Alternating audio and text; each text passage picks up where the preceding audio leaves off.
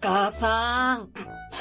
日々これ口実今週も日々これ口実始まりました。お相手は森凛子と、大村小町だたぬきご飯の堀です。よ。よろしくお願いします。よろしくお願いしますというわけで、やっぱり親元から離れて自炊をしていると、誰かが作ってくれた料理をたまには食べたくなりますよね。うん。間違いね本当に私も誰かが作ってくれないかなと思いまして、うん。自分でお弁当を作ってみました。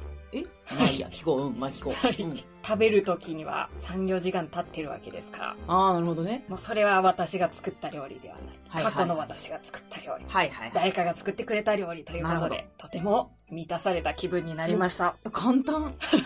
お弁当でよかったんだ。でもそのお弁当もコンロの火でちょっと端っこが溶けかかってるようなタッパーにわかめご飯と汚い卵焼きときんぴらみたいなの入れてみすぼらしくてうん。泣いちゃいそうになりましたね。そうだよね。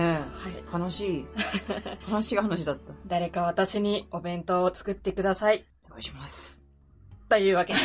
でもコンビニのお弁当だとやっぱり人が作ったお弁当になんないのか。コンビニだとやっぱなんか買ったお弁当って。あ、そうか、買ったになるんだ。ツイッターとか、うんインスタグラムみたいなやつで、ん。お弁当の写真載せてる人いるじゃないですか。うはいん、うん。娘のお弁当ですみたいな。あー、あるある。とか、家族に作ってあげた主婦の人があげてる写真みたいなのを見ると、うん。なんて愛されている家族、幸せなんだなーって思います ね。昔お弁当作ってもらってたもらってました。えーあ、ー美味しかったまあ、美味しいと言えば。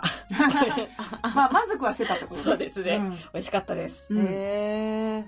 悲しい気持ちにもなりますよ ね。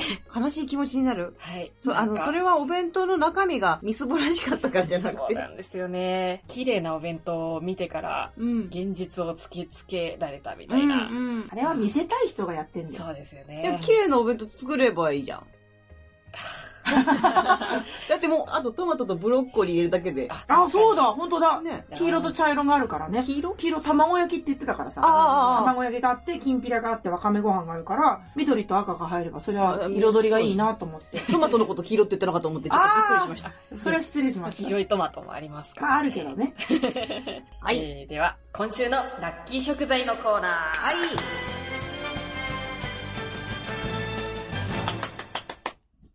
このコーナーは、厚生労働省認定管理栄養士、森凛子がおすすめする今週食べたらラッキーかもという食材を紹介するコーナーです。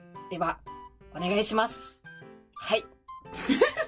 セルフでね。マイセルフ。今週のラッキー食材は、米です。おお新米が美味しい季節になりましたね。そうかそうか、リンコちゃんはラッキー食材で旬のものを提案してくれるけどさ、 米が旬なんだね、今。そうですね。まあ、米はいつでも美味しいですが、今の採れたてのお米美味しいですよね。新米って異様に美味しいよね。香りがいいですね。ご飯って感じの匂いがしますよね。間違いねえな。。そんなお米ですけれども、うん。炭水化物、炭水化物と言われますけれども、ええ。意外とタンパク質も含まれておりましうーて、ん。そこからも重要な供給源となりますので、食べることが大事です。食べることが大。事。はいい。で炊いたお米は水分を多く含んでいるので、まあ、便通も良くなりますし、米を排除する生活をすると、体が調子良くならないかもしれないので、うん。これもしっかり食べることが大切です。はい。米を食べましょう。食べましょう。リンコちゃん流、米の一番美味しい食べ方は 何炊く。 そりゃそうだよ。あじゃあごめんね、質問が悪かったよ。炊いた後何してる炊いた後、うん。海苔玉ふりかけですか、ね。ふりかけか。いいね。明太子もいいですし、うん。納豆もいいですし、うん。卵もいいですしう、ん。とにかく炊いて食べる。はい。ふりかけって今もうめちゃくちゃ種類ありますよあるあでね。すうね。ん。今私一番好きなのがちりめん山椒。あーーあれめちゃくちゃ美味しいよね。ソフトはいふりかけちりめん山椒。ぜひ、ご賞味あれ。ちびっこの時にさ、うん私がね、大人のふりかけっていうのが新発売されたんだよね。あーもはういロングセラーだけどさ、はい今。その CM の中でちびっこが、大人ばっかり楽しそうにしてるっていうような CM をやってたんだよね。うん。あれ見て、ちびっこなりに食べたいって思っちゃったんだよ大ね。人のふり大か人けで。。わさびっていう味があったんだよね、その中に。おーそうなんあだ。ふりかけにわさびっていうのがセンセーショナルで。いいね、わさびふりかけってうまい ね。私は好きだな。えー、私も食べたことないわ。あそうかふりかけう。ん。美味しいですよね。うん美味しいよね。米だよね、やっぱね。ありがとうございます。ありがとうございます。ありがとうございます。では、はい皆さん、いかがお過ごしか聞いてまいりたいと思います。お願いします 今日々しいな。ともちさん、はいいかがお過ごしでしょうか我々お笑い芸人の2000年代レジェンド、うん与座義明さんはいが、はいはい。とにかく何でも一生懸命考える与座といううん。職業を解禁されまして、ほう。 1時間2000円という金額でう、んそのご依頼の方が考えたいことを考えるっていうこと、うんそういうやり始めてらっしゃるんですよ。うん。制作をしている作家さんと企画を考えたり、うんえね NPO 法人さんみたいな方うのん今後の活動の内容を一日中考えたりとかされてて、へえ。泊まりだったっつって喜んでらっしゃったりとかして、私もこの間お願いさせてもらって、うん一緒に考えてもらいました。何をよそじ芸人の生き方、生きる場所。はいはい。力があるのに、ライブシーンと呼ばれる場所の行き場が若い子の中心になってきたり、減ってきたり、賞レースも力があるのに、なんか未来がある人の方が選ばれがちだったり、うん。爆裂に受けてれば違うかもしれないけれども、多分、その自分の行き場所、生き方、芸をこのまま続けていって、生活をしていく上でっていうことを模索してらっしゃると思うんですよね。うん。で、こんだけ上手な人、上手い人がいるのに、この人たちに対価が入るような表現のする場所っていうのが既存であってもいいし、考えつかないもんかなっていうことをずっと考えてたんですよ。ああ、その自分がどうのこうのじゃなく、うん周りの40代ぐらいうのん芸人さんを見て、うん。何かプロデュースができないかっていう話ってことそうだね、はいはいはいはいついでに自分も生きれればいいな。はいはいはい。こんだけ上手な人たちいっぱいいるのに、うん。もっと知ってもらえれば楽しいと思ってもらえる人は、お互い救われる場所って絶対あるんじゃないかなって思ってて、はい。でそれを考えてもらいたいなって。で、与田さんはまあ、役者さんというお仕事が収入源としては一番らしくて、うん。ただ、芸人としてライブに出るのが一番楽しくて、へえ。映画とかお芝居、舞台とかドラマとかがあるけれども、お芝居の中では一番映画が楽しいっておっしゃってました。へえ。うん。2週間なら2週間で、ガッとタッグ組んで、みんなが楽しく過ごせるようにドバーって撮っていくんですって。うん。ファミリー感が楽しいんですって。へうん、えプ。ロがみんなのことをこう思いやりながら、時間と戦いながらやってるから、それがすごい楽しい。でもライブで、その新ネタを下ろすとかっていう時は、うんほぼ9割三四郎さんのお客様の前の袖でずっと震えてるって言ってました。へえ。え、そういうライブに出ていらっしゃる。エクストラシルバーという、うんまあ、関さんの中堅の皆様が出てるライブがあって、うんそれ、は岩田さん何もなければ出てらっしゃるそうです、ね。ああ、そういうことですね。うん事務所ライブってことか事務所ライブはいはいはい。もうほぼ9割三四郎の客つつ。。へえ、そうなんだ人気なんですね、今もね。ねえ、いや、面白いですもんね。う。うんん。よそじ芸人さん、例えばマシンガンズの滝沢さん、うんもうあれだって生き方として最たるものだと思うんですよね。今、ゴミのはいはい。収集で、本当にすごいことだと思うので、芸人として今までやってきた話術だったり、うん人への発信の仕方、うん小池百合子さんとコラボしたりとかしてるわけだから、そうですよねそういうこととかを、うん今の芸人さんたち、しょうがないけれども、社会にはまだ名前が知れてない人たちでも、芸はきっちりしてる人たちがうん、どういう生き場を探していけばいいんだろう、どこで生きていけばいいんだろうっていうのを思ってるんですっていう話をしようと思ったんですけど、うん。ヨ、ドさんって一旦コロナ感染されたじゃないですか。はいはいはい。で、復帰して、うんでも今や免疫を持つ血だから、うんコロナに強い血を持つ男になってるんですそようでね。すよね。血液が答え持っ血てんだ液が実験とかにも使われるらしくえて、ーなるほど何でも役に立ちますって感じの、うんあの笑顔はもう一つも嘘がなくて、うん。うん会っただけで、あ、なんとかなるかもって一瞬思っちゃうぐらいうのんパワーのある方で、およさん別に具合は悪いのは最初ぐらいで終わったそうなんですが、うんどうしても陽性がずっと続くからしいら、ですね、あれね。うんそうそう寝てるしかなくてうんどんどん筋肉落ちてくんですって。ああ、やっぱそうだよな。うん。筋肉が落ちるから、ちょっとふよふよに体がなってったそうで、で、与田さんって沖縄の出身じゃないですか。で、魔石の芸人さんで、パッションやらさんが、今、沖縄でボディメイクのパーソナルトレーナーやったりしてるんですって。へえ。リモートでパーソナルトレーナーを、うんモデル体験をやってもらえないだろうかって話になったそうで、で、やったんだってうん。そうしたら、 15キロぐらい痩せて、綺麗な筋肉へのーお体になったんで、写真で見せてもらったんだけど、うんふよふよから4週間、どんどんどんどん、それ3ヶ月ぐらいで、ドバッと落ちたんですって。うん。顔立ちもイケメンになってて、うんお痩せになりましたかっていう話から始まったんですけども、そこでダイエットの話始まったんですよね。で何したらいいのかって聞いたら、うん。体重はまず気にしないでくださいと。はいはい。トータルカロリーは1日1500キロカロリーぐらいにしてもらって、うん生野菜や刺身、レア肉など生のものが酵素があるから、うんそれを中心に食べてください。うん。筋肉があると脂肪を燃やしてくれるはいはい。リンゴちゃんも前言ってたもんね。筋肉を鍛えて脂肪をどんどんどんどんなくしてもらうようにする。筋肉がどんどん増えていけば体重も増えるケースもあるから、うんだから体重は気にしないでください。う筋肉ってタンパク質でできていて、摂取してから体で残る状態であるのが2、3時間ぐらいなんですよ。おー。鍛えてる人ってよくプロテインちょこちょこ飲んでるじゃないですか。あれってそういうことらしくてな、るほど。筋トレをしたら24時間は燃えてるんです。うーん。でも燃えるためにはタンパク質が必要で、継続して燃やすために2、3時間プロテインをちょっとずつあの人たちは飲んでいる。うん。 2、3日に1回ずつ提案された筋トレを楽しいから毎日やっちゃったんです。うん。いろんなタイプの筋トレを提案してもらったらしいんだけど、うんチェンジじゃなくて追加してったんですよ。うん。 3ヶ月はあんだけ変わったらしい。っへー。ていう話を、よそじ芸人の生き方の前にしばらく聞いて感動してたんですようね。ん。う。うんん。それはそれでさておき、さて、置くんかい。さて、置くんやったら別に半さんでよかったでしょ。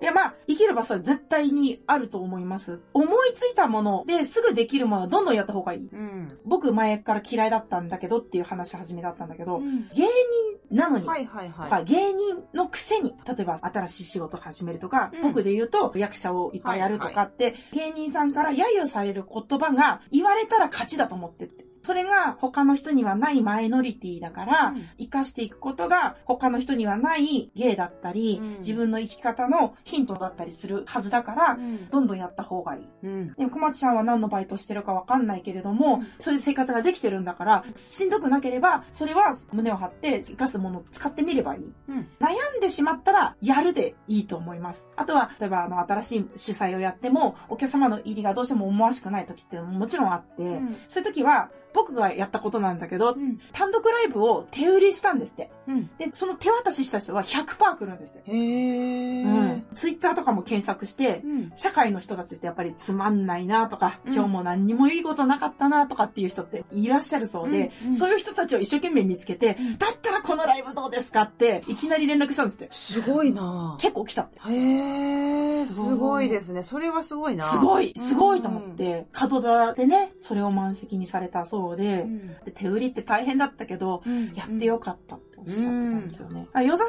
はまあ、丸々100%ヨザさんのライブだからう、ん。もうそれももう堂々と胸張って、来てもらう人に全部自分を見れてもらってるから、それはすごいことだなと思って、自分の場合は単独じゃなくて主催になっちゃうからう、ん。アピールの仕方変わってくるんだけれども、うんそのぐらい新しい方に向けての発信は必要なんだなってことは感じたんだよね。うん。で、この間の、おとといか、ポップスリー VS 漫談組合っはいはい。ていう主催ライブをやらせていただいたんですね。うん TWL さんと合同で。うん。どうしようかなって考えて、うん。能代ふるさと PR 大使で同期でなった人に連絡してったんです。うん。そしたらお一人いらっしゃったんですよ。うん。その人が来るってなった途端に、うんあ、この人に分かるにはとか、TWL の道のりはとか、靴脱ぎますよとか、うん。このアンケートじゃ分かりづらいなとか、うんこの順番がどうとか、何を見てもらうんだろうとか、うん MC の方にお願いする文面、どう説明するかっていう文章がバーって出てきたんだよね。新しい人が来てもらうっていうことで、配慮するものが全然足りなかったっていうことに気づけたんだよね。うん。うん。配慮は本当に足りなかったんだなって反省したし、来てくれた人が楽しかったって言ってくれたんですよ、ね。素晴らしい。よかった。うん。よくわかんないまま来たけど、うんこういう環境があることが楽しかったって言ってくださって、うん。まあ、お互い PR 大使の手前、ある程度よく言ってくれた可能性はあるけれども、うんまた来たいっても言ってくださったので、うん。また連絡できる環境をいただけたなと思ったねう。ん。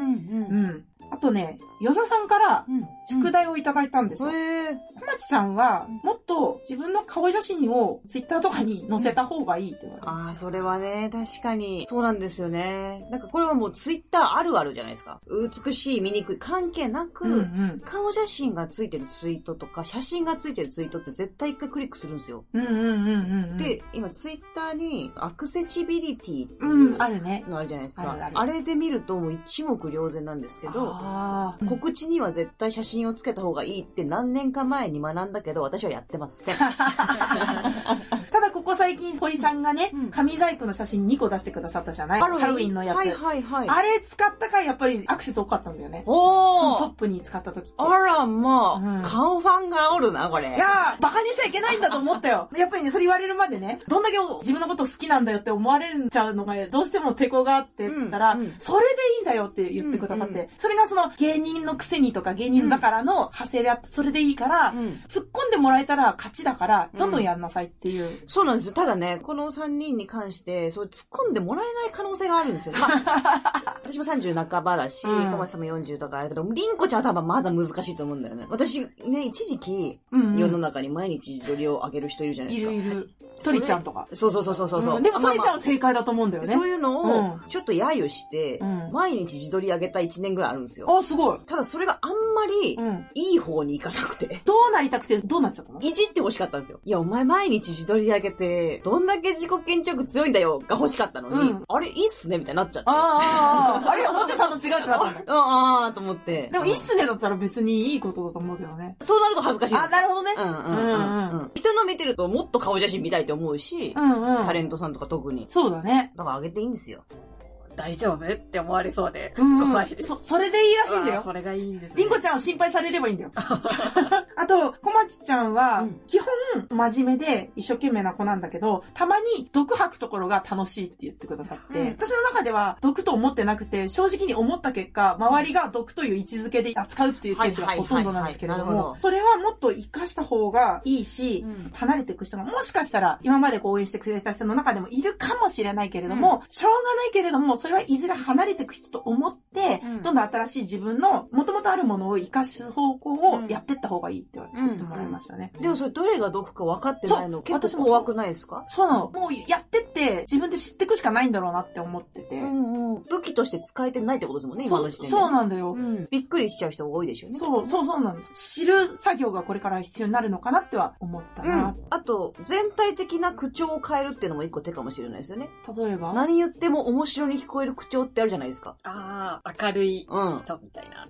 明るい さ。なん、なんて言うんだろう。なんか腹立ちませんっていうくくりのやつってう、ん。なんか面白で言ってんだなっていう感じするじゃないですか。いや、あれ腹立ったんですよねって言われたら、いやマジで怒ってんじゃんって思うじゃなういですか。んうん、うん。みたいなこともあるんじゃないですか安心して聞いていいんだよっていうそうそうそうそうスタンスね。ううんん。ゆっくり言うとかね。そう、私すぐ早く行っちゃうから。多分、小町さんのトーンで早く言われたら、うんあってなるんですよね。うん、私も そうなんですけど、私も早口でまくし立てるタイプだから、うん、きついこと言った時にマジできつく聞こえるっていうんう課題があるけど、そうだね多。分それ気をつけるのが。で、それで今までと同じこと言ってんのに、笑ってもらえたら、うんあ、これが正解なんだってなる。うんうんうんうんそこかもしれないですね。そうだね。うんありがと第一歩は。う。あとはまあ、その自分が出る側として、その40代、50代の芸をやってらっしゃる方々の生きてらっしゃる土俵ってあって、うんそこにもう参加させてもらえるものなのかなっていう話もさせてもらって、例えばイメージとして、堀さんの満響だったり、はいはい。書芸として落語家さんと一緒に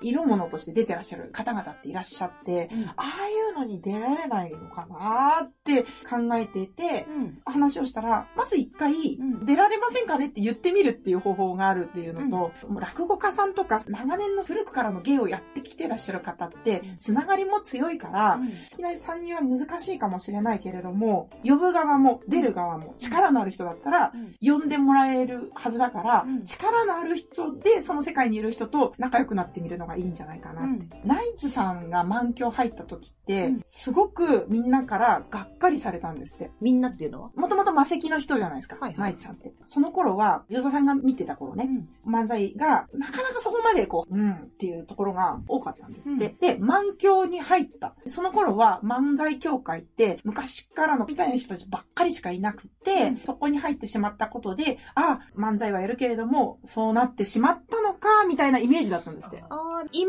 だにもしかしたらあるかもしれないけど、漫才協会って売れるの諦めた人たちでしょみたいな風習というかイイメージメージってなんかはびこってましたよね。今、花輪さんたちが漫才協会を盛り上げてるそかうでら、すね。なんで花輪さんだけ途切れ 土屋さんと花 輪さん。ナイツさんが入った頃は、そういうイメージが強かったかはいらはい、はういはいはいんで、半年ぐらい経って、で、久しぶりにライブ一緒になったんですって。うん。もう爆裂に面白くなったんですって。へえ。毎日考えてらっしゃって、ツッコミももう全然うん。技術が上がってたんですって。うん場数だったり、うん安定が出たりとかで、うん半年であんなに変わるもんかと思ってびっくりしちゃっておっしゃってて、そういう例もあるから、やれることはどんどんやった方がいいっていう結論にまあなったんだよね。はいはいはいまあそんなことをたったの1時間でいっぱい考えられたっていうのがうん良。かったし、与座さんはいっぱい褒めてくださるから、うん。観察眼もあるし、全部明るく言ってくださるから、うん。なんとかなりそうかもっていうのがどっかにふわっとなるんだよね。うん。そういうことをいただけたし、今後自撮りが増えても、与座さんのせいなので、びっくりしないでくだあ、さい。ほら、もう保険か けてる。そういうんじゃなくていいんすよ、きっと。そうかん、それは自分の中だけで思っときゃいいんですよ。そうだね。与座さんが言われたから、じゃあやってみようかなんだろうね。そうそうそうそんう。んまあ言ってもいいよって言ってくれた けど、うん。はい。すいませんでした。とうございます。はい。はい。では、堀さん、いあかがお過ごしでしょそううかか。私も結構話した気分になってたけ ど。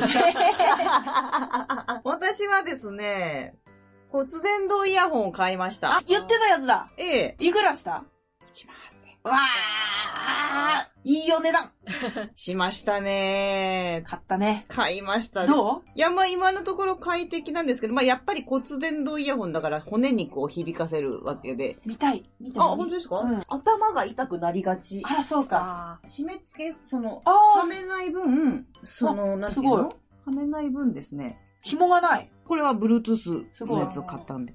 ここで、うん耳開いたまま、ここで骨伝導で伝えるというやつなのね。音質的には全く問題ない。全く問題ないけど、やっぱり耳開いてるから、うん。外でわーって騒がしいと、うんちょっと聞こえなかあったしりし。かもそれは仕方ないもんうね。ん、そういうもんだ。そういうもんだから。そうそうそう。うっんクラクション聞こえなかったりすると良くないみたいなことだし。ていうことなんですうよ。んうん。にもかかわらず、この骨伝導イヤホンパックの中に、うん耳栓が入っていて、この耳栓を入れると、周りの音が聞こえずに音楽が楽しめますって方 がいや、違うぞと。本当にそうしたかったら 別のよ買うぞそうそうそう。良さ台無しじゃねえかっていうやつだけど、うん今のところ順調に使あ、えてよかっまたす。よかった。すごいね。そうなんですあよ。ただ、ちょっとね、あの、カバンに入れるとなると、結あそう構だ、この耳にかける部分がコポッとしてるんですけど。うんううん。描写しづらいね、これはね。でも、普通のこういうイヤホンもあるじゃないですか。あるね。単純に耳に入れないっていうだけな感じ。うん耳の前にペタって入る感じのシステムなのね、こそれうね。そうそうそう。耳の横ん耳のなんていうのここの、ここの骨なんていうの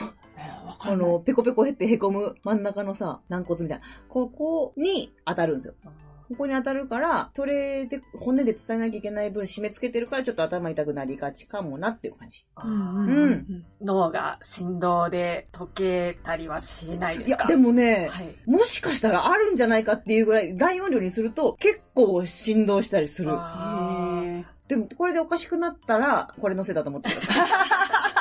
どうやら最近堀おかしいぞってなったら、骨伝導イヤホンのせいだ。ああ、そそうだれ以ね外。変えてないんで。うんうんもしおかしくなったら、それね。快適です。まよかったよかった。わ、すごい。1万8000円の価値あるだわかんない。 でも、この間、ほんとたまたま、うん。寒かったからコート出したんですよ。で、1年ぶりにコート出したら、ポケットから、あうのん、ワイヤードのイヤホンうん。線つながるイヤホン出てきて、ちょっと聞いてみるかと思って、道を音楽聴きながら歩いたら、うんすっごい良かったんですよ。すごい楽しかったから、うん。私には音楽が足りてなかったんだと思って、うん。もう1万8000出しちゃった。ああ、なるほどね。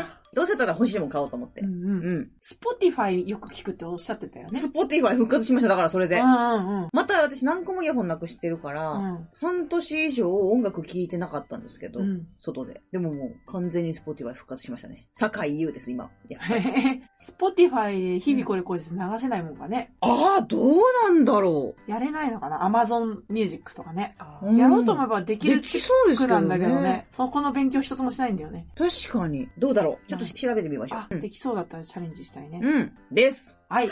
ありがとうございます。はい。では、続きまして、はい。理系謎かけのコーナー。よいしょこのコーナーは、横浜国大工学部知能物理工学科卒業、堀優子が理系に特化した謎かけを披露する、ちょっと賢くなれるコーナーです。はい。今日は、バッチリ決まるかどうか、楽しみです。うん。堀さん、お願いします。参ります。笑福亭一門大騒ぎとかけまして、三角形の合同条件と解きます。その心は、二角強変相当決まりましたよー説明しますとですね、お願いします。はいはい。あの三角形の合同って覚えてますそれの条件の一つとして、二つの角度とその角度に挟まれた辺が同じ長さで同じ角度っていうのがあるんですよ。うんそれを二角強変相当っていうんですよね。どういう感じかなのえっと、二つの角度と挟む一辺二辺の辺が相当、相等しうんうんうん。い。で、二角強変相当。うん。小福亭一門には、小福亭二角師匠という方がいらっしゃる。四角い二角が丸く収めます。それでござざいます。その二角師匠が、今日相当変だぞあー決まりましたよすごいですね。めちゃくちゃ綺麗よね、これ。二角共変相当というワードを知らなかったから、そこが理系謎かけのいいところ。ちょっと賢くなれるコーナーね。ん。そうだった。ケイシー高峰さんみたいにホワイトボードに書いて、 拍手が起こりそうです。そうだよね。大和教授に続く白板ワンダンをしたらいいですいや、。まあ、その後に厚切りジェイソンさんいますけど、ね。あ、そうか、いたいた。向こう漢字だから大丈夫だ よ。もう R1 決勝だ。決勝だ。一つの謎かけで。いっぱいやればいいよ、それ。堀優子でございますのキャラクターのまんま先生やればいいですよ。それはキャラ変えさせて。なんだっけ、難しいもんにはなりそうですけ見ど、ね。たいな、今でしょうの人じゃないけども、予備校の先生でこういうお姉さんいたら面白いなって思っちゃっ確かに予備校の先生っておもろいですもんねた。。うん。勉強になりました。こちらも幅が広がりました。日々これ口実は、リスナーの皆様からのご意見やご感想、話題リクエストなどを心よりお待ちしております。宛先は、日々これ口実3アットマーク gmail.com です。本日も最後までお聞きいただき、ありがとうございました。とうございましたた。せーの、今日もいい日でしたね。また来週ありバイバイなーがとうございました。